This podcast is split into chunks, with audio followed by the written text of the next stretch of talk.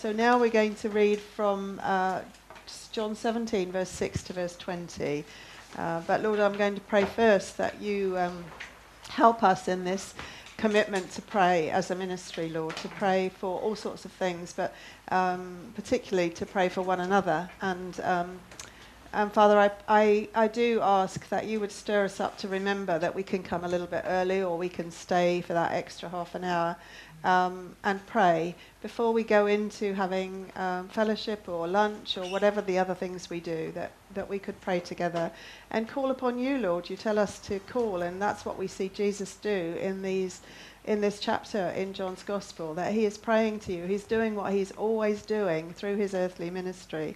And Father, I know that I don't pray enough. And so um, I just ask, Lord, that you would help us to, to carry go th- go through with this commitment to pray and to um, yeah and to come and to be a part of this ministry in, and in the way that we uh, we minister to each other and in the way that we hopefully are taking your truth out into the world in which we live and I pray Father that you would help us do that um, in Jesus name amen. amen. so Hello, Gwen. You're going to have to sit at the front. Oh my goodness. It might, you might want to sit by the fan. It might be cooler. Are you not too bad? You've just cycled from Cheltenham and you're not too bad. My goodness. Wow. Amazing. Do you want to get a cup of tea or coffee or a drink? Yeah, okay. All right. So, John 17, 6 to 20. Would you just read through, you know, take a couple of verses each and just read? Doesn't matter who starts, just start anywhere. I have manifested your name to the people whom you gave me out of the world. Yours they were, and you gave them to me, and they have kept your word. Now they have come to know that everything you have given me is from you. For the words which you gave me, I have given to them, and they received them and truly understood that I came forth from you and they believed that you sent me. I ask on their behalf. I do not ask on behalf of the world, but of those whom you have given me, for they are yours, and all things that are mine are yours, and yours are mine, and I have been glorified in them. I am no longer in the world, and yet they themselves are in the world. And I come to you, Holy Father, keep them in your name, the name which you have given me, that they may be one, even as we are one. After saying all these things, Jesus looked up to heaven and said, Father, that hour is... Verse 12. No. Yeah. John 17, verse 12. Is it over red? Go to,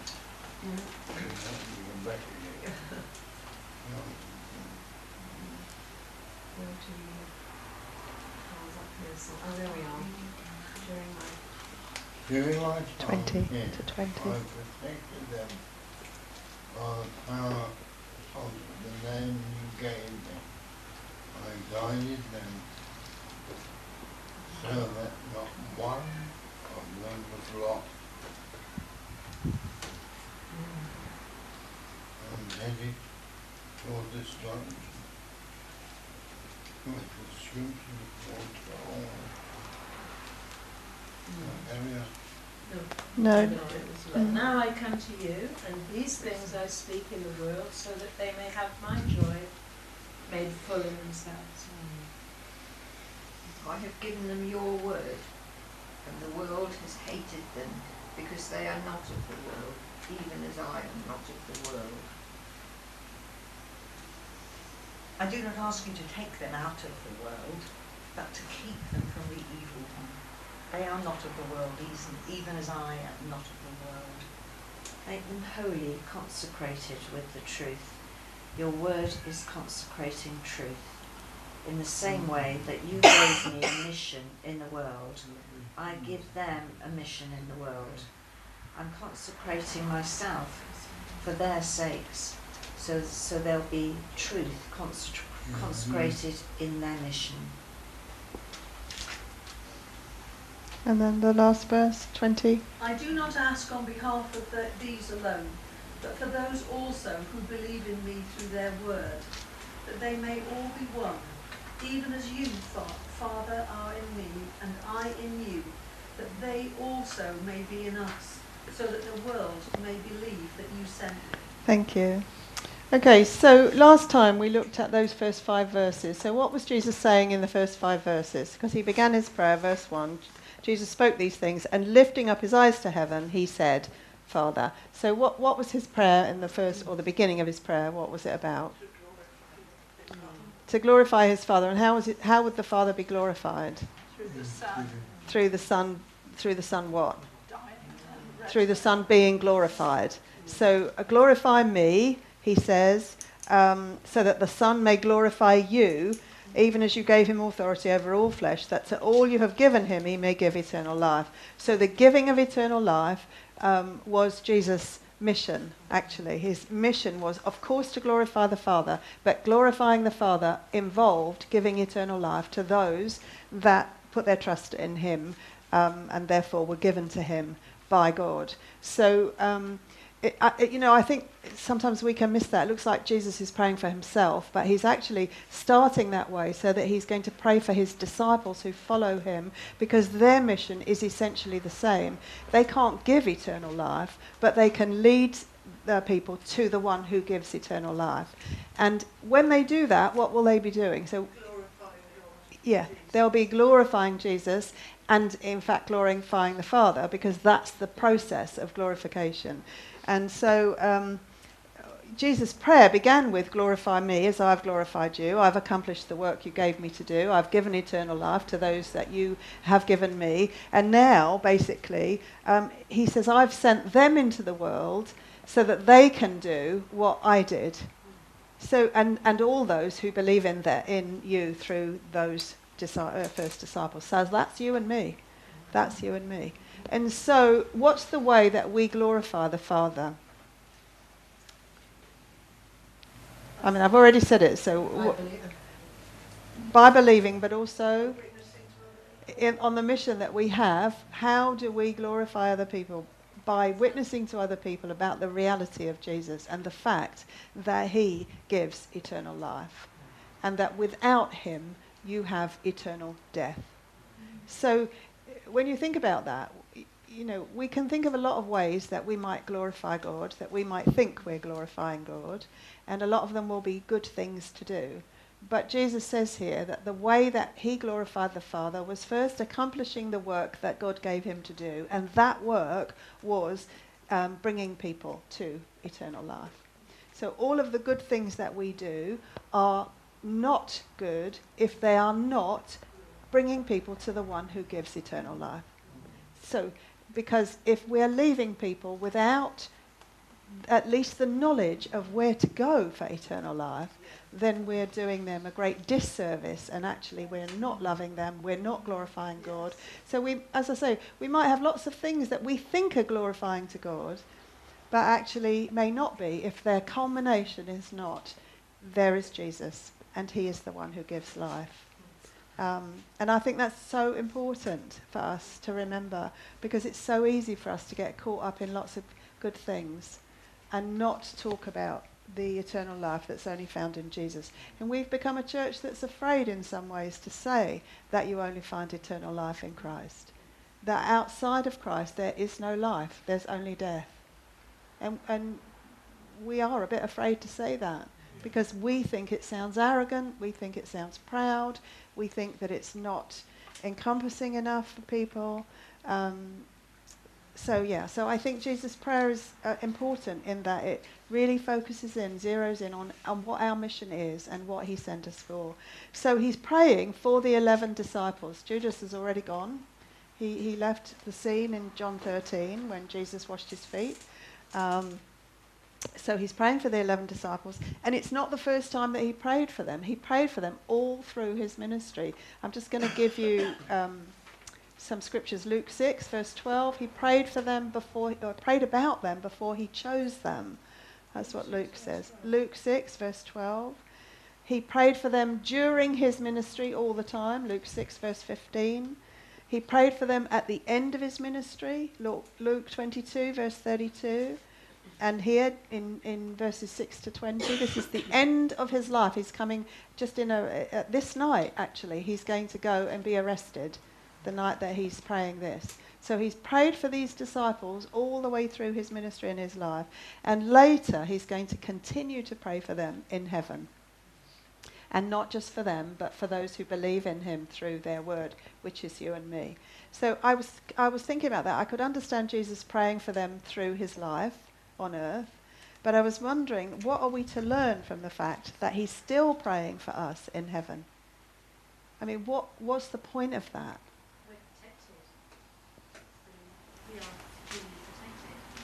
Um, well, it, this is a statement of truth here. So we are protected. So we are protected. Um, uh, Peter will say that we are protected through faith by the power of God. So that's a statement of fact. Why does Jesus have to pray for our protection if we are already protected? So I, I, so I think there is something in that, Juliet, but I'm not sure that that's exactly what, what um, we might take. Why would you pray for someone? What So that they need the prayer.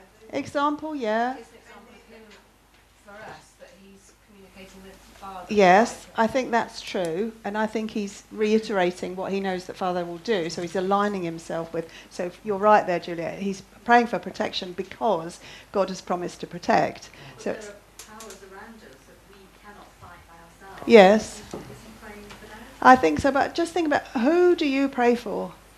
Who who do you pray for? Most People you love. people you love. You pray for people you love. You pray for people you love. Mostly. You pray for other things too, but you tend to pray a lot for people you love. So, why is Jesus praying for us? Because he loves us and because he's concerned about us. And how often is he praying for us? All the time. And why might he pray for us? Because we are the body of Christ. We are the bride of Christ.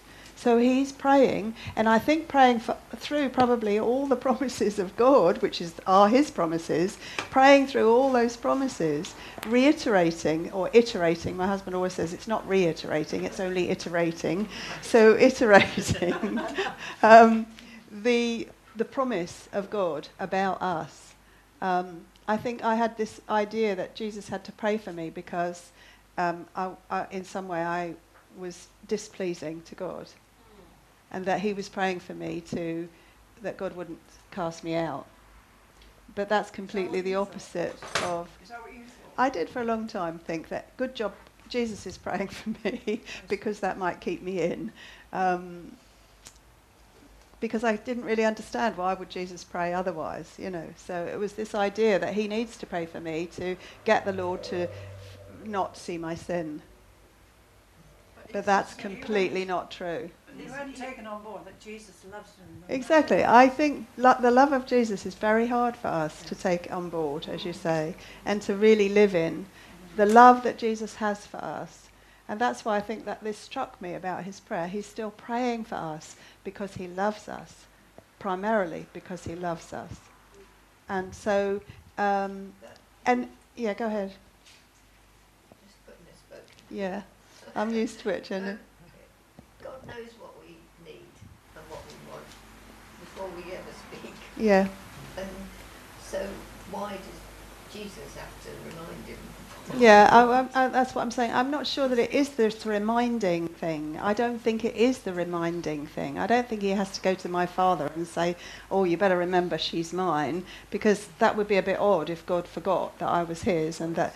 So I think it's simply the the unity of relationship that God the Father and God the Son have the same purpose, and the, so Jesus praying for us is really just God praying for us. Yeah. You know. God loving us. Exactly, loving us. Sort of a constant communication Exactly. between the three. Yeah, it's the union. God. Yeah, And they all love us. yeah, exactly. And, and that's just what it is really. Yeah, They're it is. But the, the but what's the purpose of it then? Why would why would he put that in here? Go ahead, Linda. What were you going to say? I, I was just going to say, well, we are in Christ. We are part of the family of God. Yeah, yeah, And it's not as individuals, really, yeah, that he's praying for us. yeah. Because that's what he came to, to, to found. Exactly. To. His body and his church and his, yeah. Yeah, but I think, don't you think it's interesting that he's praying now, a prayer, praying for us as believers, uh, because our work is not yet finished. His work is finished. He's done his. He says it is finished on the cross. Exactly, and that's where we began, wasn't it? We began with pray at all times. That that parable in Luke 18, where Jesus says, "Pray and don't faint. Pray at all times, lest you faint." And so um, there's, but I, I do really think in here at the beginning when he's talking about praying and, and the fact that he that we we know he's praying for us still. I do really think that he's going to uh, end with the unity of all believers. He's going to end with this idea of the unity of believers, that we are to be as one, as he and the Father are as one, which is what you're saying, Linda, isn't it? That it's, it's the relationship. And actually, when you think about it, when you love someone the way God loves us, or Christ loves us, same thing in this instance, no one has to tell you to do good things for that person. No one has to tell you. When you have a, a child, for example, you don't have to be told, you better, well, in the normal course of events, that you have to feed that child and love that child and, and keep that child warm. And no one tells you that. You just instinctively want to do that. And that's what I think we're being shown here the instinctive outpouring of relationship in Christ Jesus. And that is prayer, prayer for us, Jesus praying for us, and us praying for one another. Why, why would I have to t- ask you to pray for me? Because you can't do it. No. I, what I mean is, Juliet, you should already be praying for me. I hate that word should. So why would I ask you to, why would I even think of having to say, pray for me, when actually we would, as a family, want to be praying for each other? Now just extend that out, not for individuals, but extend it out to the body of Christ, out to the, the yeah, that's it. Because as we pray for one another, what happens to us? Because I mean, we're not Jesus. Wish that we were. We had, we were already transformed. But um, why, when we pray for one another, what happens? It's all about faith, isn't it? Your com- faith. Get more, more personal than that, Juliet. What happens when you pray for one When- When you're another? thinking of other people, you don't think about yourself to the same extent. Right. Well, think. What happens when someone irritates you? I mean, nobody ever irritates me, of course. I'm totally. But when someone irritates me, and after I've done my, you know, kicking the can and the cat, and sorry, Juliet, not the cat, but you know, so um, when I've done those things, I then know that I have to pray for that person. I must pray for that person because in praying for that person, not only am I doing what I think the Lord wants me to do, but He is changing my heart and He is ministering to me. So the people that irritate you the most are the people that you might probably want to pray for the most. The people who, um, And he always puts them in your path. yeah, of course, because that's it. So I'm not trying to make. I mean, I suppose I have made a lot of it. I don't want to make too much of it. But I, what is unity in the body of Christ if not that we pray for one another? I mean, what what what does it look like unless we pray for one another? Prayer should be like the thing that everything else comes from. Loving and caring.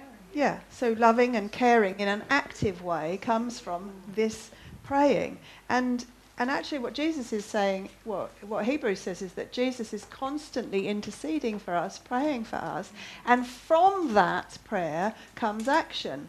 And that's what he's going to describe in this um, in this chapter. He's going to pray for specific things um, that God would do, and and the reason he's praying is because we're still here, and where is here? I mean, it's not Cirencester. Where is here? The Yeah, the world. And what's the world? We talked about it last week. The world is enemy territory.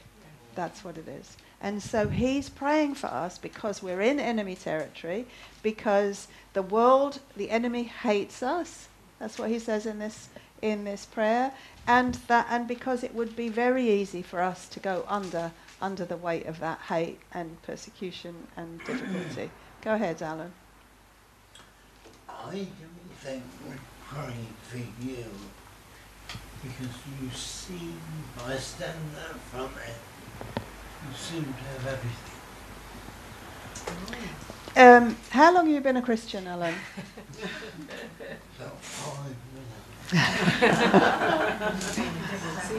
You know that you are not to look according to the flesh.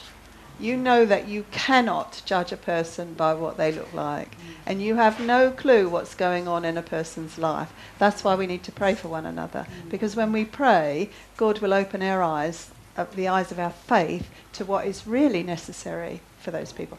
I mean, if you don't think I need protection from the enemy, then where have you been the last 12 years? I said seem. Ah, seem, okay. That was the key word. Okay. And, that's, Okay. and I think Alan's right that very often we, we don't look at each other with the eyes of Jesus. That's and it. We miss the tears and needs and Mm. things that are going on Mm. because we're self-absorbed or Mm. absorbed in our busyness. Mm. So I think that's a good point. But we And prayer Yes. changes that because once you start to pray for a person, even when you don't know what specifically to pray for, God shows you. Yes, Juliet. Um, forgive me if I'm wrong, but I, and I know I am from what you just said. Intercession was Jesus taking our prayer through the Holy Spirit to our Heavenly Father, Yeah, but it's Him praying for us. Yeah. in the gap. Sorry, I didn't, I didn't get that. But I yeah, that's okay. It's a very tricky thing because the Trinity itself is like totally mind blowing. How can we get that? So even when we're thinking about the Son praying to the Father, it's like, well, I've already separated them, but they're actually not separate. They are the Trinity. They are one, which Jesus ends with, even as we are one. So it's it's very hard. I, I yeah, that's perfectly. I mean, I thought Jesus had to keep me in the family. Do you know what I mean? I think I thought he had to keep saying, "Don't kick her out, Lord. She's, you know, she'll end up okay. Don't kick her out." Anyway, so um, so uh, Jesus says here right at the beginning that we've been separated from the world, separated um, out of the world or separated from the world. And he uses the word world 18 times in this chapter. So you know this is an important concept that we don't belong to the world, that we've been separated from it, and that we need protection from it. So we're always talking about Satan and his work, and that's real. But actually, the world itself is our enemy. The world and its ideas and its speculations and its cultures and its societies, all of it is our enemy. But the problem for us is that we don't see it as the enemy a lot of the time. And we're aligning ourselves with what we see to be the Christian parts of the world and, and not with the other parts of the world. So, um, so he's praying. When you talk about the world, Mm. just talk about the people in the world. No, no, I'm I not. just wrote down just the world hates us. Yeah. actually, it, it's what the world represents. Yeah, exactly. It's the ideas, the speculation, the culture, the um, yeah, all of that, the thinking, the philosophies, all of that is against Christianity because all of it is building itself up against the knowledge of God. That's what Paul says in um, I forget where, but anyway, he's, that's what he says. So Corinthians somewhere. So he's, he says that we should be destroying speculations and every lofty thing that raises itself against the knowledge of God. And that's really the thinking of the world. And we're taking that on. I said last time, didn't I? Uh, Romans 12, verse 1 and 2, where Paul says, Do not be conformed to this world. What it actually means in Greek is stop being conformed. It's happening right now. Stop. Put a stop to it. And that's kind of, well, it's at the very least, it's challenging. Yeah, go ahead. Does that mean, I know in essence what it means, but it does, does it mean, because for me, I, I, I don't think I conform a lot to the world, but I do occasionally listen to the news. Does that mean? No, no. Oh my goodness, no. I mean, I'm, I'm more than occasionally watch football, and that is very worldly. So uh, hopefully, hopefully I can still do that. And the cricket. Did you see the cricket? I mean, the World Cup. It was just amazing. The cricket. So, um, but but it. Oh, I know. but the thing is, It's not, it's not, it's that we understand the difference between their philosophy and Christ, between, and that we can view things that happen in the world through the lens of our faith. Because otherwise, I mean, you know, at the moment, we're all of us up in arms about Brexit. The whole world's, well, countries up in arms about Brexit. Now, there'll be people who want to leave Europe, and people, Christians who want to leave Europe, and Christians who don't. Yeah. And, you know, actually, whether we leave Brexit or not, I mean, is important because we are to be involved in our world and, and try to pray for whatever we think. But actually, the whole thing it has become, in some ways, a smokescreen because now Christians are against Christians. And, and that's not unity in the body. That's not unity. It's not that we are one as you are one. And so there has to be a way that I can super, oh, what's the word, where I can uh, go above the discussion about the thing of the world, Brexit in this case, and can love my fellow Christians even though they don't want what I want, knowing that in the end the kingdom of God is coming. And, and, and Brexit will be like a little pebble on the drive out there. It will be meaningless. With the Brexit thing, I mean, I, I have a different opinion from everybody here, but I've never said it. Yeah, there you go. You, Now you have. Now we'll all hate you. but you have all, you have all shouted out in union, you know, yes, Brexit, all that sort of thing, and I'm sitting there thinking, but that's not the conclusion I came to, but I daren't say it. Well, I can tell you you're not the only one who thinks that. You said No. you've got a different opinion from everybody here. You don't have But to that was, what that was, what I'm saying is, that's how it came across.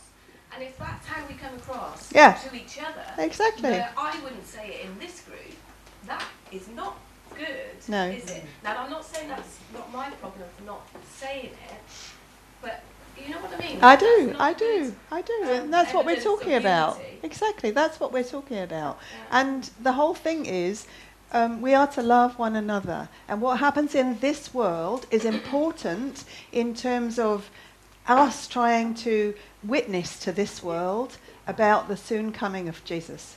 And so Brexit is a perfect opportunity to do that, whichever side of the fence you sit. Mm.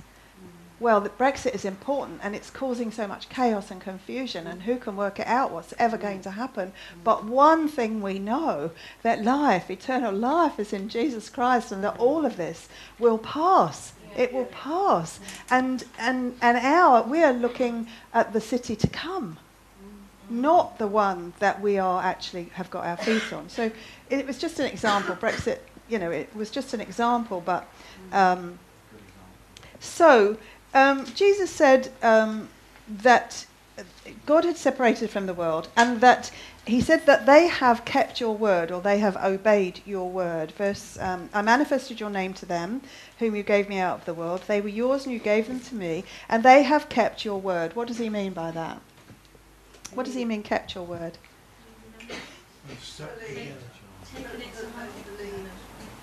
What's the word that he gave them? I'm in John 17, that's okay, verse 6. They have kept your word.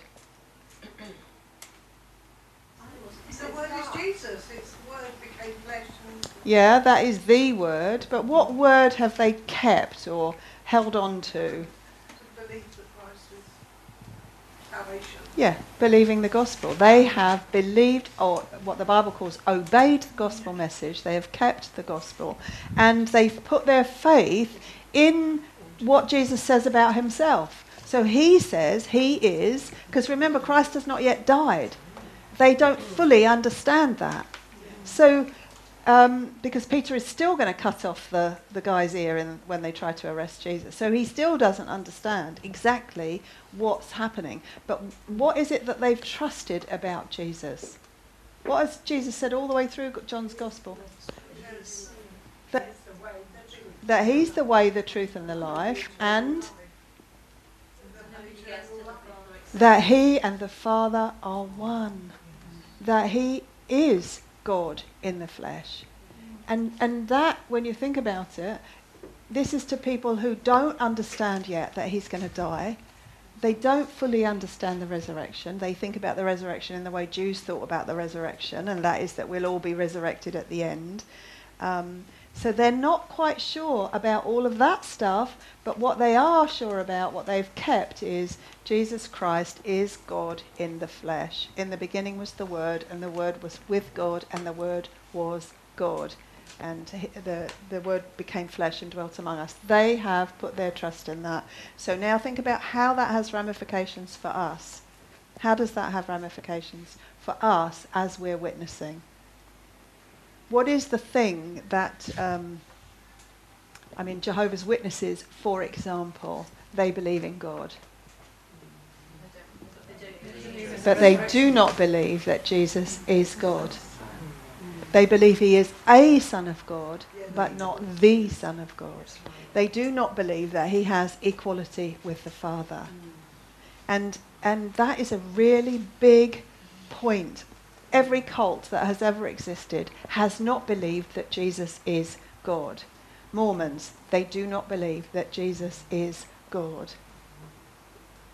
So, how important is it then when we're speaking about God and the Lord Jesus and all of those things? How important is it when we're thinking about prayer, when we're trying to pray for one another, when we're trying to pray for the strength of the church? How important is it that we understand that Jesus is God, that he is equal with the Father, that there is not this hierarchy in the Trinity, because that's what we automatically think God the Father, God the Son, God the Holy Spirit. There's a hierarchy. There is no hierarchy in the Trinity. Jesus claimed equality with God. That's why the Jews were stoning him or wanted to stone him earlier in John's Gospel. Because he had, he, being a mere man made himself out to be God. That's what it says. Go ahead. Because I, I've, I've been a Christian for just over two years, and this used to completely confuse me about how to pray. Yeah. Sorry. I just asked this question about, about. Yeah. So when I pray, Yeah. I just pray to God, is that enough? I don't have to go through No. Father, You don't. You have to go through no hoops. Good. You literally just say, Father, Father. Father. 'Cause so much time going through the Holy Yes, I know. It takes up half an hour, and then you think, well, who have I got to pray for now? Yeah. Yeah. So, no, you come straight to the Father. Jesus says that actually when he says, these disciples say, teach us how to pray. He says, pray in this way Father, our Father. So, you just Father. So, um, yeah, the Trinity's confusing though. I mean, even as I'm explaining it, I'm, I'm thinking to myself, is this right? Do you know what I mean? Is this really right? I once heard it explained down to children at a church that I went to, and they explained it like an egg. Mm. For the children, they said, if you imagine you've got the egg, and you've got the Yeah. shell, the white, and the yolk, but it's Yeah. still an egg. Yeah, it is. It is a good way to explain it. It's like water and ice and, and Yeah, gas, isn't it? steam, yeah. It's steam. It is a good way, but it's still not perfectly right No, because each thing is separate, yeah. whereas God is not. No. So it's like, you know, God is spirit. The Bible says that God is spirit. So, what were you going to say? Oh, the shamrock. Yeah, Gwen says the shamrock here, the three-leaf shamrock. Yeah, exactly. Ah, The Irish people when he okay. Okay, perfect example, especially for them. So yeah. So, but it's difficult. But uh, what we're trying to get at is, I forget now what we were trying to get at. Oh yeah, they kept his word that he is God. He and the Father are one. Um, and that's important because if you put hierarchy in the Trinity, as you're saying, Juliet, you go through all these hoops to get to the Father, and you start to think that there's hierarchy within the body of Christ. And there is no hierarchy in the body of Christ. There is no hierarchy. There are no people who are um, more important than other people. We are all children of God in Christ Jesus. And we, none of us, have any authority over another. You don't have authority. I don't have authority when I'm teaching. I have no authority over the people who hear my teaching at all. The only authority I have is the ministry of teaching that God has given me. So the problem with having hierarchy in the Trinity is that you have hierarchy. We start to put it everywhere. We put it in the church. We put it everywhere. Um, humans like hierarchy, especially if we're at the top. we love it then. So, um, okay, so um, they've obeyed their, his word, they've responded to his message that, that he is God in the flesh, um, but that didn't mean that their faith was perfect. It didn't mean that they totally understood it. I don't think they did. I don't think they could totally understand it. They were men and they didn't know what was coming and they didn't know, but they trusted his word. And that's the thing. They trusted his word. And so for us, I've got some questions. Is Jesus praying this for you? Can he say, They have kept your word? She, he has kept your word. Can, can Jesus pray that for you? Have you believed who he is and the reason he came? Because there are many people who would say they're Christians, and maybe, but they don't actually believe the purpose for which he came. What was the purpose that Jesus came? He came to die.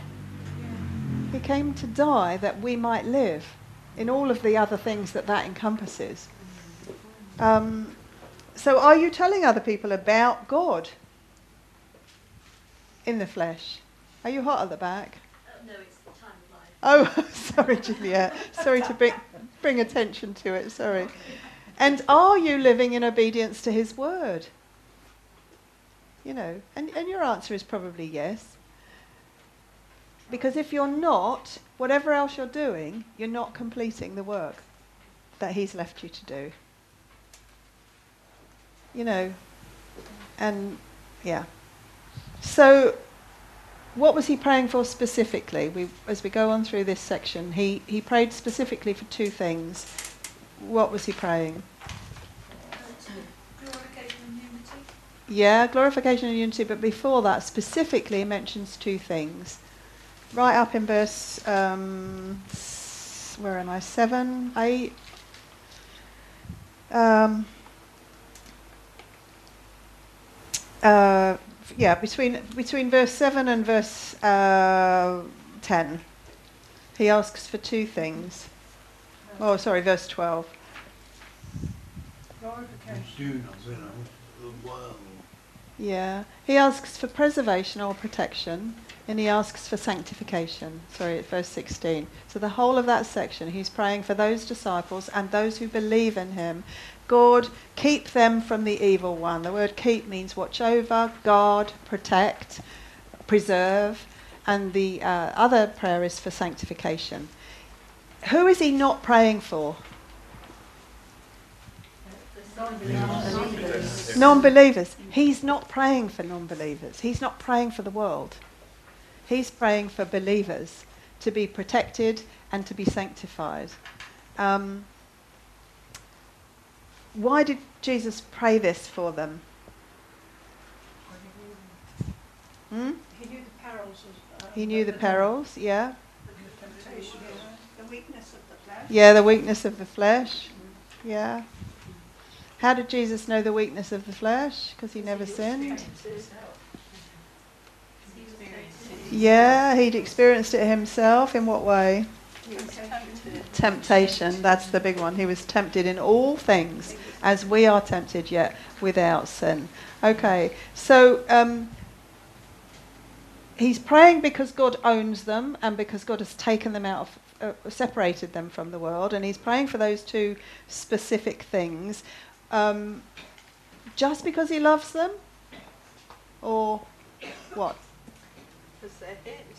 Because they're his, yeah, yeah. Because God has given them to him. Why else? If they, if they are sanctified and if they do, you know, follow him, Mm, then they're glorifying God. Yeah, there you go. there you go. If you want to fulfill the purpose of God for your life, then a certain amount of protection needs to be going on, if not complete protection for you, and also sanctification. Why, do, why would God? Why would He be asking the Father to sanctify them in the truth? Your word is truth. Why is He asking them for the, for God to do that? They can't do it themselves. Yeah, they can't do it themselves. Because if they are speaking the truth, they are to bring truth to other people, and it has got to be the truth. Yes, because it's got to be the truth that they're speaking. What, what's sanctification doing in you? Making you more like Jesus. So the more that you are sanctified, what would be happening? They're changing. Become as holy. Um, Yeah. Think about your mission. So what what what was Jesus' mission? I mean it was to, to die and to bring us eternal life, to glorify the Father. So the more we're like him, the more we are able to glorify the Father. So why does he want the, his Father to sanctify us? Because we are then more able to not only speak truth but to live truth. And people know the difference between your words and your actions. And if there is a difference, they don't believe what you say. So if you tell me about a God who has given you peace and joy and love and completeness and has taken loneliness and a God who will get rid of your anxiety and fear, if you live in anxiety and fear and if you have no peace and no joy and you don't love anybody, I will not believe in the God that you are proclaiming. And that's why he's praying this. So think about it. How important is it for us to pray for each other and for ourselves that God would sanctify us? It's vital. It's absolutely vital. Jesus could have prayed anything, but he prayed two things protect them from the evil one and sanctify them in the truth. And so if you're praying if, if you're praying for me or if I'm praying for you, that surely would be the way that I would pray. Well, how often do you pray, you know, those two things for each other? Maybe you do. So this is not um, a guilt trip. It's just. anxious. Mm, I do get quite anxious, but I don't. The funny thing is, I don't when I'm reading the word and yeah, doing anything else. It's Yeah. like when I think, oh, I'm getting anxious, so then it's about me, isn't it? yeah, So- yeah, yeah. Well, anxiety and fear is just a natural human response. That's the thing. It's a human response. Fear is not sin. Anxiety is not sin. It's the human response to difficulty and problems and things that you are not in control of. So, in a way, you could say it's a gift from God that you have fear because if you went around thinking you could control everything all the time, you would be completely idiotic. So, fear of things that you can't control is a gift from God. But why does He give it? Why do you feel that fear and that anxiety? Exactly. So that you constantly go back to Him. Yeah. Yeah. So, all of those things, you know. So, we're praying to be sanctified in the truth. Um, I'm praying for you, you're praying for me, we're praying for each other, we're praying for the body of Christ to be sanctified in the truth. Um, yeah, and how often do we have to pray that? All the time. All the time. Why? Because the spirit is willing, but the flesh is very weak. The flesh is very weak. And so we are to be praying that. The um, idea of protection, um, why are we to be praying for protection? I mean, as I said earlier, God has promised to protect us.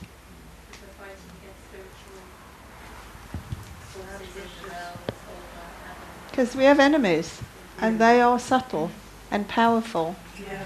and we have enemies out for our destruction, Yeah. and and we need protection from it. And we have enemies we can't see in the normal course of our life. We just don't see them, Yeah. don't realise they're there. So God is, um, Jesus is praying, protect them from the evil one, protect them from evil. And how much more we would need to pray that for ourselves and for each other, I mean. Um, yeah, I've written here, I need your prayers. We all need the prayers of each other. Um, and, and Jesus calls his Father holy here. What does he say, holy? Why does he call God holy? Um, Holy Father, verse 11. I am no longer in the world, and yet they themselves are in the world. And I come to you, Holy Father, keep them in your name, the name which you have given me, that they may be one as we are. So, why does he call God holy? Yeah, totally and utterly set apart. Totally and utterly set apart. So, what is what? Why is he saying that here? No. Why does he call God a totally separated, set apart God? He's not of the world. He's not of the world. But what's he just said about us? But we're not of the world. So we've been separated too. So can you see what he's doing? You've been separated out of the world, but your God is separated out of the world. So the Father, the, the, the God is a separated God. He's not like people. And in a spiritual sense, you are not like people. You are different. You, you think differently and you, you act differently, spiritually speaking, because you are, your spirit is totally separated. So, what's going on with the rest of you? What is the rest of you? Spirit, body, and soul. So, what's going on with your body? Well, we won't talk about bodies. What's going on with your soul? What's going on with your soul? It's being made into the character of Christ. That's what sanctification is. So, what does God want? Uh, uh, Jesus want us to know when He says "Holy Father"? Um, what, what do you think He wants them to know when He's, you know, He's praying this in front of them? He's just said, you know, they've been separated from the world. Where are we? Um, I am no longer in the world, and yet they themselves are in the world. I come to you, Holy Father, that you keep them in, in your name. What do you think he wants us to know? Yeah? More? Well, we are set apart, so, but what else then? If he says we've been set apart, and then he says God's set apart or separate, what do you think he wants you to know? He's aligning us. You, he's aligning you with God, with this holy God. So when you think about that, he's think about those 11 disciples. Okay, this room of people, and Jesus is standing, looking up to heaven and praying for them. And he's saying, Sanctify them in the truth. Your word is truth. Keep them from the evil one. You'd start to shake in your boots. A, keep them from the evil one, an evil one I can't see. And B, sanctification, make them separate, holy, make them holy like you. It's like, how's that ever going to happen? So when he says then Holy Father, and uh, God is a separated God, he's not like people, you are like God. I mean, I don't mean that in any way blasphemous way, but spiritually, you have been put into Christ Jesus, into God.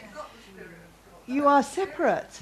Yes, so you are separate. And if God is holy, what will you be? Holy. And holiness is not what you do, it's who you are. Holiness is not what God does, it's who He is. So you are holy because of who you are in Christ, not because of what you do. Do you see what I mean? So He's trying to match your actual, what you can see yourself do in your soul and your activities to what you already are. He's making you what you already are. No? Please nod. Actually, He's- that's, that's quite helpful because if you talk to a new believer or a nearly believer and have this conversation that you are holy, they would sort of think that you are a bit, Yeah, you know, exactly. Yourself. Um, but that phrase, it's not what you do, it's who, Who you are. Yeah. You become someone different. Yeah. And the thing is, this is probably something you can't share outside of the family. These are all family secrets in a way. You know what I mean? They're, they're, they're things that we can pray for each other and build each other up with, but it's quite difficult to go to someone, as you say, Kate, and say, well, I'm, I'm holy. I'm holy. Yeah. I mean, that's like, you know. So, It's the name, isn't it? He yeah. Yeah. Them In your name. Yeah. And then he says, the name which you've given me. Yeah. Exactly. So that name is the name we have. Exactly. Yeah. being a Christian. Exactly. Exactly. Exactly. Yeah. And that, I mean, we talked about it, I think, last week, the Family name. Yeah. Exactly. It's the family name. Yeah. So I think I asked you last week. Um, um, Jesus says that they would be protected by the power of his name, doesn't he, here? Um, and in Proverbs 18, I think it is, says that the name of the Lord is a strong tower. The righteous run to it and are safe. So I was thinking about that. I know I asked last time, but just before we break for coffee, what are some of the names that you might need about God when you need protection? or when you need to understand that you are different, or when you need to work out the fact that this persecution is coming at you, and why is it coming at you? Because you are different. What names of God might be useful to know? All seeing. Yeah, all seeing, Omnipotent. omnipotent, yeah. Think about this idea that the name of the Lord is a strong tower, the righteous run to it and are safe. I mean, there should be two, well, maybe one question that leaps out of that at you. Maybe not for you. Who is righteous? Who's the righteous one who can run to the name of the Lord that is a strong tower? Hmm? There you go. Those of us who have been called righteous in Christ Jesus. We can run to the name of the Lord. And what is that likened to in Proverbs? A strong tower. And what do we get when we get there? You get safe and safety and rest and protection and refuge. And all of the Psalms talk about the refuge and the safety and the peace and the rest of God in there. Go ahead, Linda. I, I looked at this word name, um, Mm. and it's not just as we say my name is. Mm. It actually means your reputation Yeah. and your Yeah. character Yeah. and your authority Mm. and the renown. Yeah. And I, that really Yeah. spoke to me. So every time I come across name, when I'm reading it in the Yeah. word, I think, what's, that Exactly. means more than Yeah. I thought it meant. Exactly. And it's, it's. Yeah, it is. And so, thinking about what Jenny said, we bear the name Christian. Why do we need protection and we need sanctification? Why? Because we bear the name Christian. We bear Jesus' name. And that's we're supposed to uphold his reputation and make him make his his character known. So Yes. Responsibility. yeah. We'll stop there. I think we'll stop there and um, yeah, we'll stop there and have some coffee and then we'll come back. So, Father, thank you for um, for fellowship. Thank you for coffee and tea and biscuits, particularly. Thank you, Lord, for all of it. Thank you that we can um, have this sweet fellowship one with the other. Lord, I do pray that there will have been exchanges that were more than just um, it's hot today. I do pray, Father, that we are, we, you will bring us into that place where we can trust one another uh, with our issues and our problems and our difficulties and with our joys, Lord, and our testimonies of your greatness and your wonderful mercy and grace to us, Father. I pray that we would start beginning, or not beginning, but continue to grow in our idea of family and what that means and um, how we do care for one another. Uh, and Lord, you know, we're for the most part British, which makes that difficult, and um, and we need help anyway, Lord, because um, humanly speaking, we uh, tend not to be um, so overwhelmingly sharing everything in our lives. So I pray, Father, it's a bit of a convoluted prayer now, but I pray, Lord, that you would be building us up as a family and that we would be glorifying you as we care for one another and share with each other. In Jesus' name, amen. Um, okay, I don't know why I had to tell the Lord that we were British mostly. I suspect he knew. It's like, you know, I know, what's that about actually? Who am I talking to? Okay, so uh, Jesus prayed for um, their preservation, their protection, their guarding, and he actually gave a purpose for it, which we haven't really talked about. We've talked about the need for preservation because we are in the world, um, but he actually um, gave it a specific purpose. Um, and that is, I'm trying to find the verse, that they may be one even as we are one. Um, even as we are. Um, yes, verse 11, thank you. I am no longer in the world, and yet they themselves are in the world. And I come to you, Holy Father, keep them in your name, the name which you have given me, that they may be one as we are. That's an enormous statement. it's an enormous statement. So, um, so the prayer essentially for preservation and protection is to preserve the unity of the family. Um, so, what's the pattern for that unity? I mean, he gives it here. So, what, what is the, the, the picture of that unity? Unity of the Father and the Son. Yeah. What do you know about the Father Son unity and the Holy Spirit? But he doesn't mention the, the Holy Spirit. So, so, what do you know about that unity? What did Jesus constantly repeat through his time on earth about his relationship with the Father?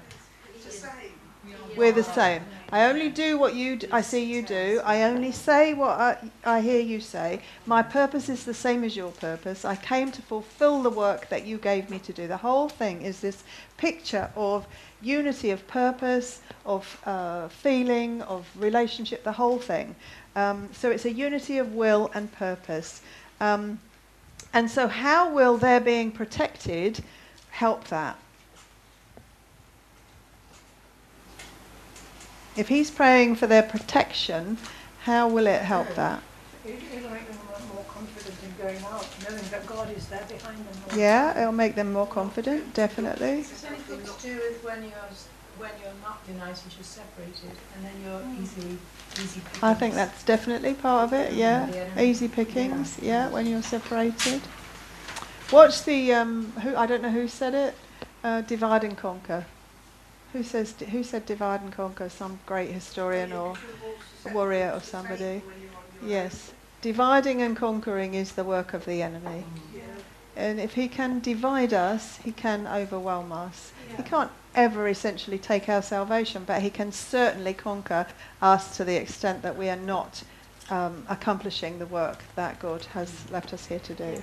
So, um, but but the thing is, is understanding what that unity actually looks like in will and purpose, because you know we're moving into days where people think they're unified with cauliflowers or whatever. You know, they're they're all one with the earth and the planet and the grass and the trees, and that is not true.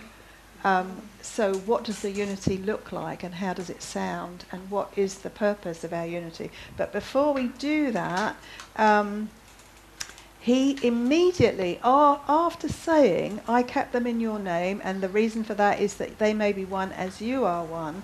He says, "While I was with them, I was keeping in your name, which you have keeping them in your name, which you have given me. I guarded them, and not one of them perished, but the son of perdition, so that Scripture would be fulfilled." So Jesus is asking the Father to continue to do what He did when He was on earth. So Jesus' presence with his disciples protected them in the same way that God's presence with us will protect us. So, um, what do you understand about Judas then? I mean, because he brings Judas up right here and he says, you know, I, that, that the son of perdition, so that scripture would be fulfilled. What do you understand by that?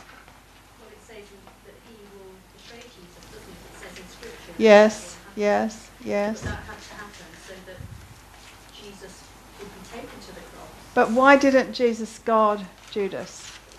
because he was of the devil. He wasn't of, of God. Because he chose, that's what he chose to do. Mm. Okay, yeah, so that's what I want. So If we chose it, we've got free will. And we have free will. We definitely have free will. So how do we understand Judas then? Because he, he walked and he talked and he lived with Jesus for three years. And to everybody's eye, he looked like a believer. Hmm. But he wasn't, he was tempted by the pieces of silver and he, But it says, doesn't it, that he was. God hadn't chosen him Where does it say that? Where? other than for to be the, the Where does it say that? God hadn't chosen him. he'd chosen him to be the to uh, to be um, the one who was going to be betray Jesus. Where did it say, where does it say that? Only so that the scripture would be fulfilled. what will be At the end of verse 12. Yeah, but it, doesn't it say that it's somewhere else as well? If you find it for me, I'd like to see it. Because you see, part of all of this brings into question did, do you have free will to choose salvation, to choose believing in Jesus or not? Or does God go round the room and say, Kim, I'll have, but Juliet, no, and Kate, yes? And And did God choose Judas to to be uh, what he was, what he ended up? Did God choose that? Well, it's always God, isn't it? Always God. Whether we choose him or he chooses us, it all goes back to God. It all goes back to God. What we do with that, surely. Well, yeah. What do you mean, though, Kim? Well, we've still we've got the choice, haven't we, the free will. What's what's your choice? What what free will have you got? Well, to whether to walk with God, whether not to walk with God. Right. Whether to do his will or not to Well, you have the choice whether to believe in the Lord Jesus or not. And we know that once you believe in the Lord Jesus, God gives you his spirit. And he makes no he's no favorites. He presents Jesus and says, Whosoever will may come. So Whosoever Judas will. spirit then, because I don't think he could have done that if he truly had the spirit of God in him. So take that on further. So what what we're going to say from that? Because I because we can't have it that God chose people for perdition. Because that goes against every other scripture that God so loved the world that he gave his only begotten son that he is not willing for any to perish but all to come It to repentance. with him, with Well, just come back off that a minute and just think about that whole thing. John 6, verse 70 and 71, it Mm. says, Jesus answered them, Yeah. Uh, Did I myself not choose you, the twelve, and yet one of you is a devil? Yeah. Now he meant Judas, the son of Simon the Iscariot, for he, one of the twelve, was going to betray him. Yes, but what did God? Uh, Jesus is not talking about choosing people for salvation. He's talking about, did I not choose the twelve? He prayed before he chose them, and presumably he and the Father worked out who he would choose. So he's not talking there about salvation. He's talking about, is it John 6 or John 7? Six. 6. Because at John chapter 6, it ends with um, that Jesus talked about, unless you eat my flesh and drink my blood, you can have no part of me. And it says, many of the disciples walked away because it was too hard a statement and they couldn't take it. And so Jesus is saying, I chose you. Is it the foundation of the world? No, no, we're not talking about salvation choice here. We're talking about the chosen for the. I mean, they probably were chosen before the foundation of the world, but you know what I mean? That's not what he's saying. He's saying, I chose you. And I even chose Judas. Yes. So he chose them for us because if, if that's salvation choosing, well, what's all that about with Judas? So Jesus chose the 12 to be his intimate disciples. Now think about that in relation to Judas. What does that mean for Judas? He had the chance. He had the opportunity to keep the word that Jesus said those 11 did. He had the opportunity to believe. In fact, he had more opportunity than many other people because Jesus chose him to walk with him and live with him and talk with him and be a part of his work. So, what is it that um, happened with Judas that we know from other things that Jesus has said here? He became too taken up with money. No, he did not keep the word. He didn't keep the word. He did not believe that Jesus and God were one.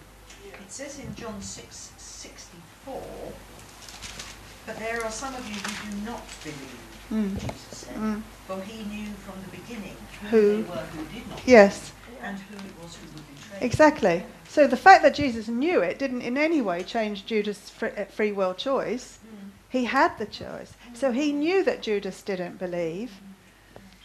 But, But- how would Scripture have been fulfilled? Because the thing is, God knows everything outside of time. So, of course, God knows that this man, Judas, will betray Jesus. So, scripture is fulfilled in that someone would betray Jesus, but Judas had free will. Now, I, the reason I'm stressing it is because it's such a complicated subject. It's like the Trinity. It's impossible sometimes to get to the bottom of it. But you can't have a God who chooses people for destruction because, I mean, you could have because he could do what he wants, but the scriptures say he doesn't want any to perish. I tend to think of that as him being Alpha and Omega. So, you know, because he was at the end, he knows what choices people have made. Mm. He it's does. Still their choices. Yeah, but what does that mean then? That he, he does know their choices, definitely, but he's not acting on the basis of their, of their choice. If, in, in, if it's not us who determines salvation. Mm-hmm. Well, in some ways, I suppose it is. But uh, let, let me come back even further. Okay, so God presents Jesus and says, okay, if you believe in him, you're saved for eternity. It's your choice. Right? Let's just think that, okay, here's Jesus. You, you can believe in Jesus if you like, but unless God chooses to give you eternal life when you believe, it makes no difference whether you believe or not. So, in, in essence, it's all in God's control because He's the one who gives life. But He has so determined that we each of us choose. Yeah, because he couldn't say, well, everybody on this world except Judas Iscariot No, exactly. have choice. Mm. And actually, just to fulfil the, the what was prophesied, didn't have to be Judas. If Judas had turned around and said, "No, I believe," Someone else would have done exactly, There was always exactly. going to be It's that else. idea because it's it's it's instilling fear Yeah. if you think that God chose some people for destruction. Okay, so look at your husband, look at your wife, look at this. Are they chosen for, for salvation or destruction? Isn't it right that all everyone's name is in God's book of life, and it's only when they don't accept Jesus that they're crossed off? When Well, the scripture doesn't actually say that. It's a wonderful way to think of it, and I hope that's true, but the scripture doesn't actually say that. It does say other things like it. It says uh, that there is a, a book of life and that there is the Lamb's book of life, and so you can make that connection, but that's one of those things you've got to hold in your hand, and maybe, and hopefully it's true, but there might be some other Do you way. think, do you think it's like seed that fell on stony ground and bled up and seemed to be... I do. I do think it's like that. away? Yeah. We know people do that, Yeah, definitely. Who seem to be really strong Christians. Yeah, I do. Go away. I do think that. But it's when push comes to don't shove, isn't it? Then you, Yeah. if that is what. isn't Well. I think it, I think John actually in his first letter, not in the gospel, I think he makes it quite clear. So, First John chapter two, verse nineteen, um, they went out from us, but they were not really of us. For if they had been of us, they would have remained with us. But they went out, so that it would be shown that they are not all of us. So there's this idea that you can look like you're a believer, you can even talk like you're a believer, but you still may not be a believer. And the proof that you're not a believer is that you walk away. So, um, Know- isn't- doesn't it say you would be known by your fruit as well? Yeah, it is. It does say that. Yeah, yeah. It's not just noticing what an unbeliever is, it's noticing what a believer is. Yeah, I, I do think as well, though, a lot of that, Kate, is for us to see about ourselves rather than to look at other people.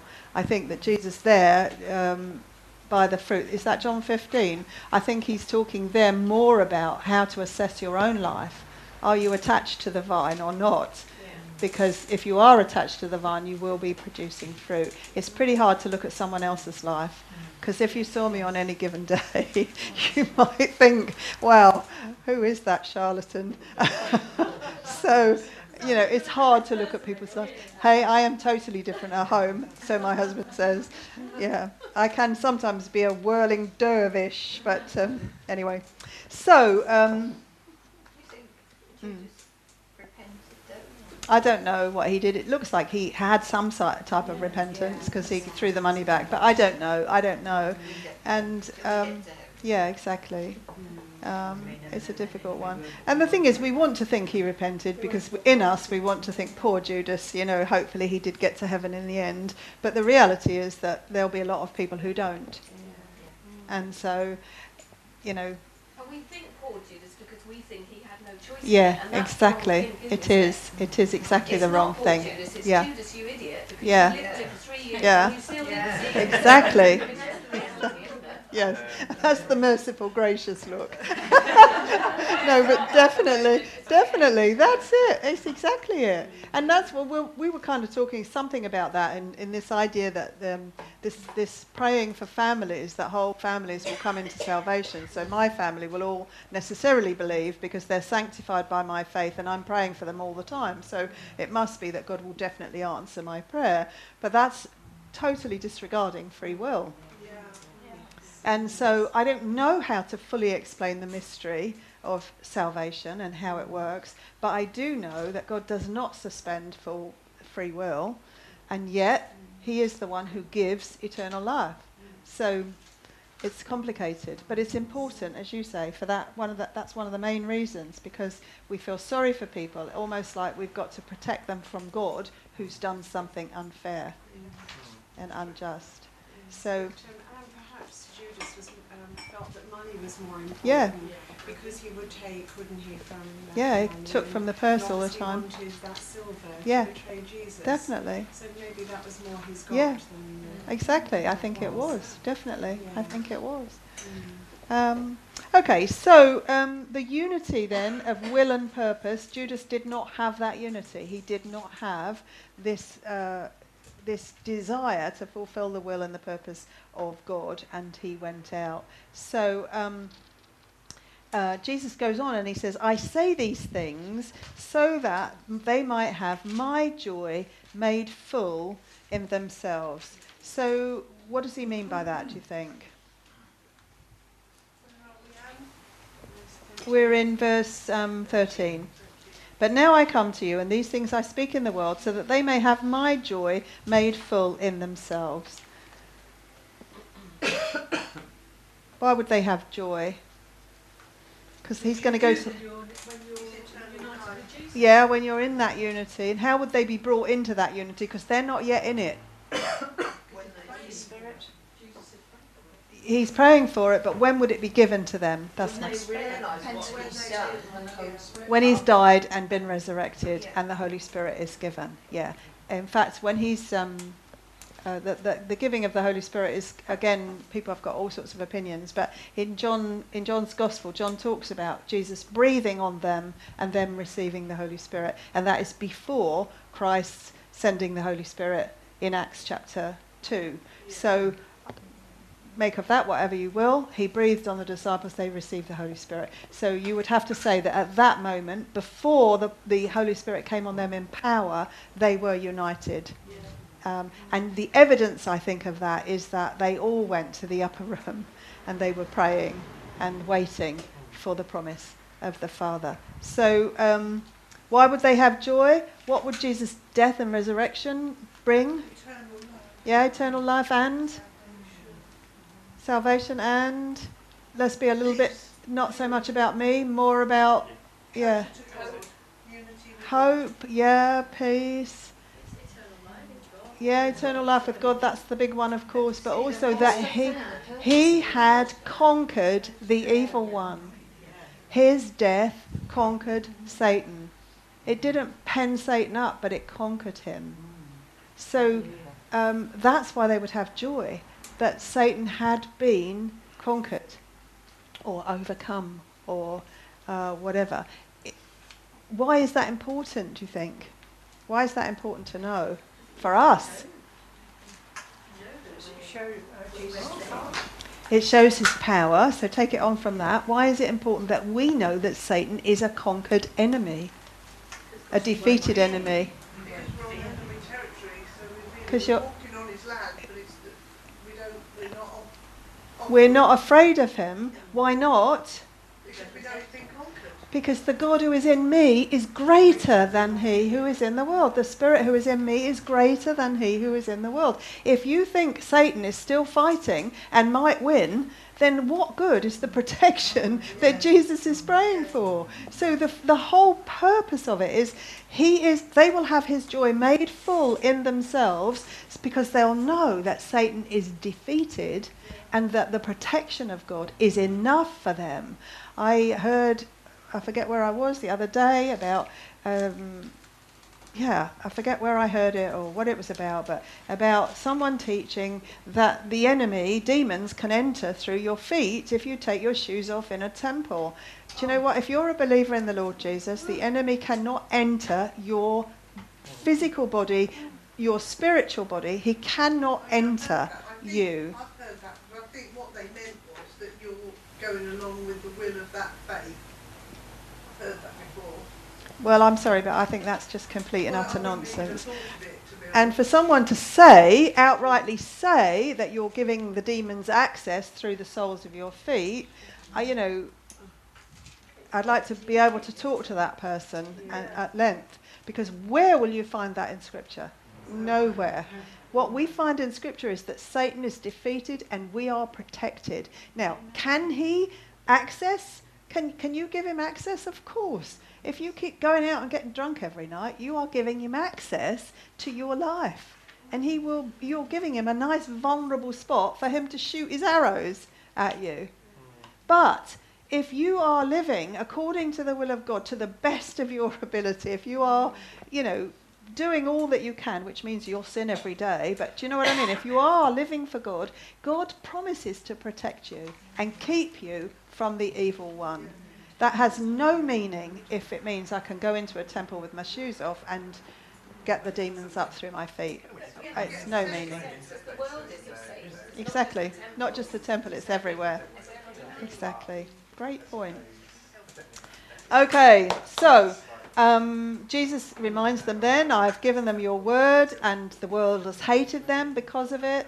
And um, uh, he says, I've given them the, your word, and I gave them the words, verse 8, you gave to me. For the words you gave to me, I have given to them, and they received them and truly understood that I came forth from you, and they believed that you sent me. Because of that, I'm asking on your behalf. So, um, how will knowing all of that stuff shape our prayers? That's what we need to kind of think about.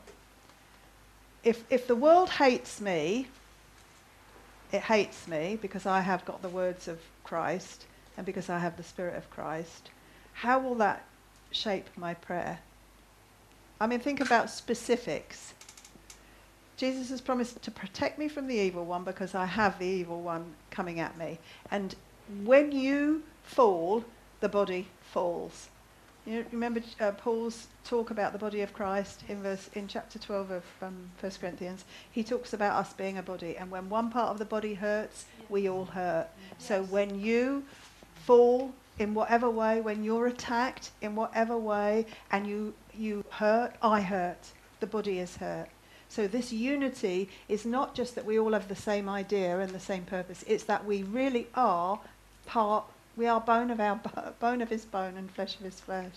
And so, so how will that shape my prayer then, as a believer in the Lord Jesus? Does it make you more faithful that your prayers will be received? Yeah. Unity with each other. Yeah. Think about it. What is you know what? It, sorry. You'll experience the real empathy and the pain that that person's Yeah, you're all on one track and I'm on a completely different one. I'm so sorry. John will say in his letter the lust of the flesh and the, uh, the boastful pride of life and the desires of the eyes, that is what the world gives you. Look, he says, everything in the world, the cravings of sinful man, the lust of his eyes, and the boasting of what he has and does, that's of the world.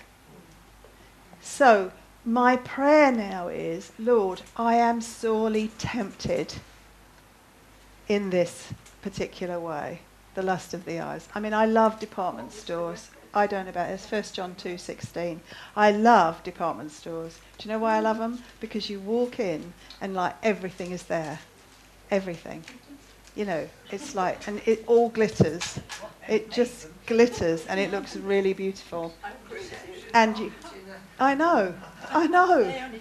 But when I walk in there, I feel the pull of that. What, even as a Christian? Yes, yes. Oh my goodness, even more as a Christian. I never noticed it before. Now I notice it. So I feel the pull of that. And I have to be saying to myself, this is all just nonsense and rubbish. And I don't need it or want it. But that's a prayer that I have to pray. Now, I'm baring my soul as usual, but you'll have those things too. You have things that start you off and that appeal to you from this world. I don't know what it is, but you have them. And so that's what I'm talking about. We need to be praying for each other. So now you can pray for me about when I go into John Lewis or wherever it is. but, you know, we need to be praying for one another, knowing that those things exist in each other. Why does the Bible say about them if, if they don't exist? John's writing to believers. So, what he's trying to say is all of the things of this world, not just the world's philosophies and ideas, but all of the things that it pushes forward as if they are good, are not good compared to Christ. It's And- like the apple Yeah, exactly, exactly. Good. Yeah, and a delight to the eyes. Yeah, exactly, exactly. First John 2, 16, 15 and 16, I think it is. So, um, those things have to shape our prayers. We live in a world that is against us. It's against us in every way. And we have to see that. And we don't see it unless we continually pray and ask the Lord to show it to us. You know, i have told you before, uh, you know, I've got a friend who's got a house in France, and when I go there, I, I don't go very often, but when I go there and it's sunny, I sit there and I think, oh, I could live this life. I mean, I could just do this. What would be wrong? I'd still talk to the Lord, I'd still read my Bible, I'd still pray, but I could just live here and enjoy myself. And I know that's the enemy. I just know it's the enemy. I think we're all under attack, Kim. We're all under attack, and we're all we are all at the mercy of these things because it stirs something in us, whatever it is. Um, I'm looking at you, Julia. I'm not going to say what I think that might be because I don't know, but there will be something in you that is. Cat- Did you say cats? There. anyway, let's move on from that. So, it should shape our prayers for one another. So, what about? Um, so, as we start to live for the Spirit, live by the Spirit for the Lord, as we as we understand we're protected and preserved, what uh, will be happening through you? You'll be changed. What will be happening through you? We want to do more for Jesus. We want to spread the. What will be happening through you, not in your head or in your heart? Hopefully that's true. What else? Hopefully that's true. well, the decisions that we make and the, the, the way we live will show. witness, and what will be the result of that? I mean, what is actually happening in that? No, let's, it's not all about you. Think about it. Sanctification, yes, but what will happen is that the Holy Spirit will convict the world you live in of sin, of righteousness, and of judgment. And so what's happening is you're being sanctified. You, we're all praying for each other that we'll be sanctified. We'll be able to tell the difference between what's of the world and what's not. And as that's happening, and as God answers that prayer, we are going to face more and more and more hostility because the Holy Spirit through you, whether you know it or not, will be convicting the world of sin and judgment and righteousness. And so you will start to be accused of being holier than thou. Mm. Yes. And you'll be accused of, well, arrogance and pride and all of those things. Yes. And people will not want to be around you largely because you don't get drunk with them and you don't laugh at the same sort of jokes and you don't, all of the stuff. I mean, not even b- things like that, but just you don't live the way they live. Yes. And really, in the end, is something that I found helpful because I mostly feel a total alien in my own country. Yes. Um, is I have to keep reminding myself that I'm in a different kingdom. Yeah. Yeah, exactly. Yeah, you are. And you belong to a different world. Yeah, you are. So, um, that your commitment to God and to the things of God will start to show. And as that starts to show, you will start to show other people the shamness, if that's a word, the shallowness of their own values. Because you will start to talk about life in terms of eternity and the things that are important, like grace and mercy and joy and peace and Jesus and eternal life, and you will stop talking about, let's say, what I saw in John Lewis on the makeup counter or this counter. Do you know, I'm just using that as an example, but you'll stop talking about those things more all the time because you will be starting to talk about the Lord Jesus and those things, and the world will not like it because it will show up the, as I say, the fragility of their world and the. So um, it is happening already. It is. Yeah, it is. On a sort of, you know, Yeah. It is. No, it is definitely. Definitely. Yeah. Yeah, definitely. Yeah, definitely. Definitely. No. They don't want, yeah, definitely they don't want. They don't want Christianity. They'll have almost any other religion, but not Christianity. Go ahead. I- I think there's a lot to be said for um, trying to establish relationships with people who are not Christian. Because um, even if you've only got a short period of time to establish that relationship, I think I think it's really good to try and um, be an ordinary person with people and show your vulnerability, and so that people will show their vulnerability to you. And I think Yeah. at that stage you can then um, explain where you're coming from. Uh, If you thought I was saying something different to that, I'm not, Kate. No, no, you're not. No, no. I'm just adding that. Yeah, yeah, okay, that's good because then. I think, you know, this idea of us being, we're so different from the world. Mm. Actually, in some ways, we are similar to the world Yeah. in that we've all been dropped in our head as a baby. Yes. and there's not many of us, Christian or non-Christian, who haven't had a difficult walk at some time Yeah. stage in their life.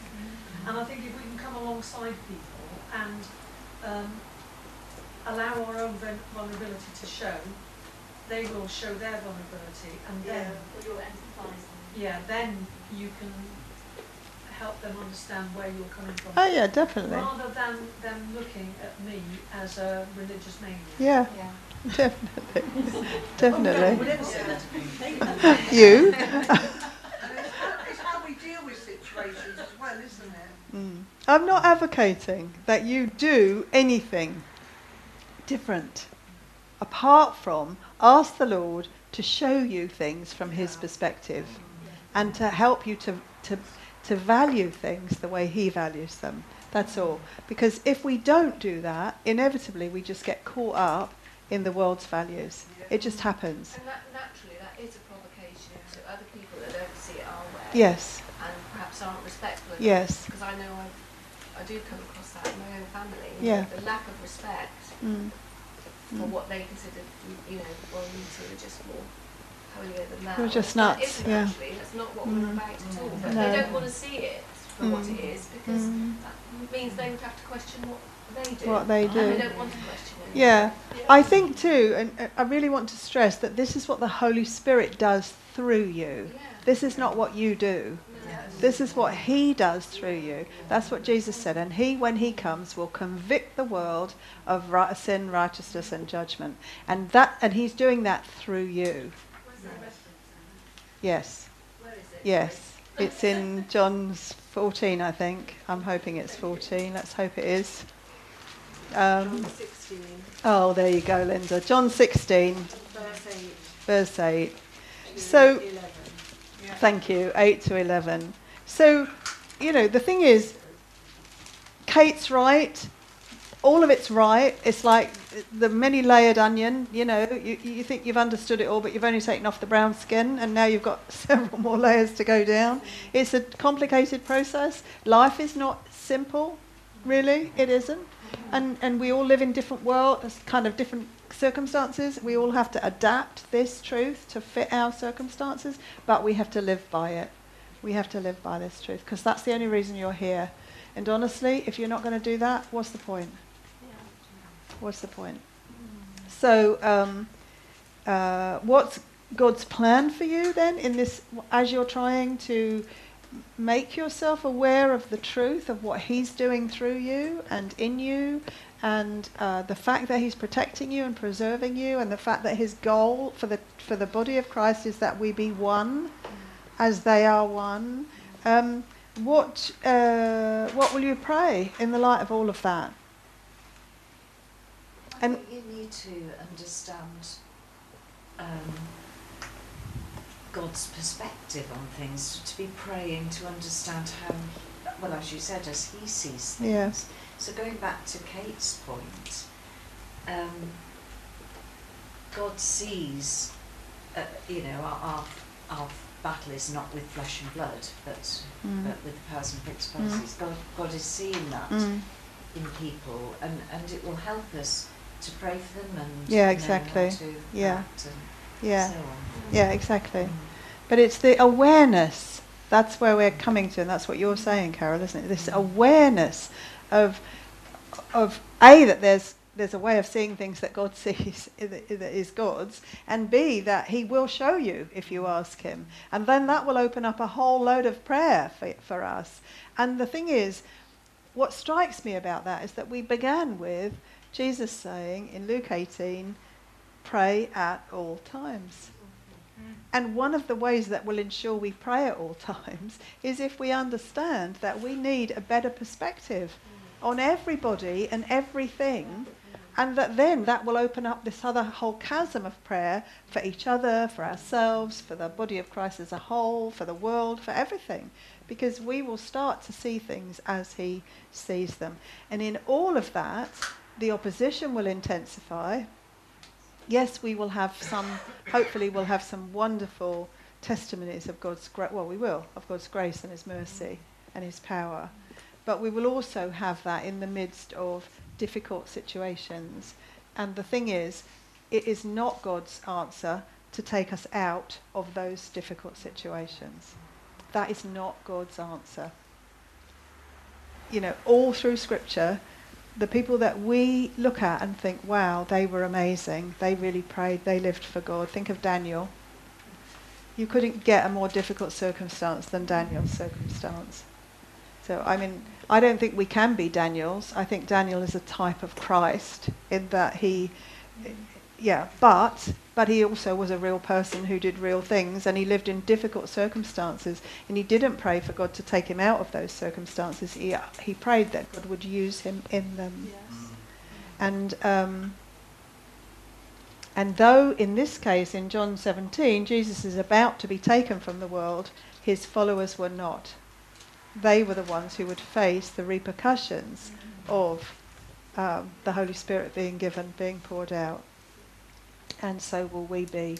So, um, in the midst of this world system, in the midst of Satan's attacks, in the midst of all of that that's going on, what are we to be and to do? Pray without ceasing. Be unified. Mm, read the word, yeah.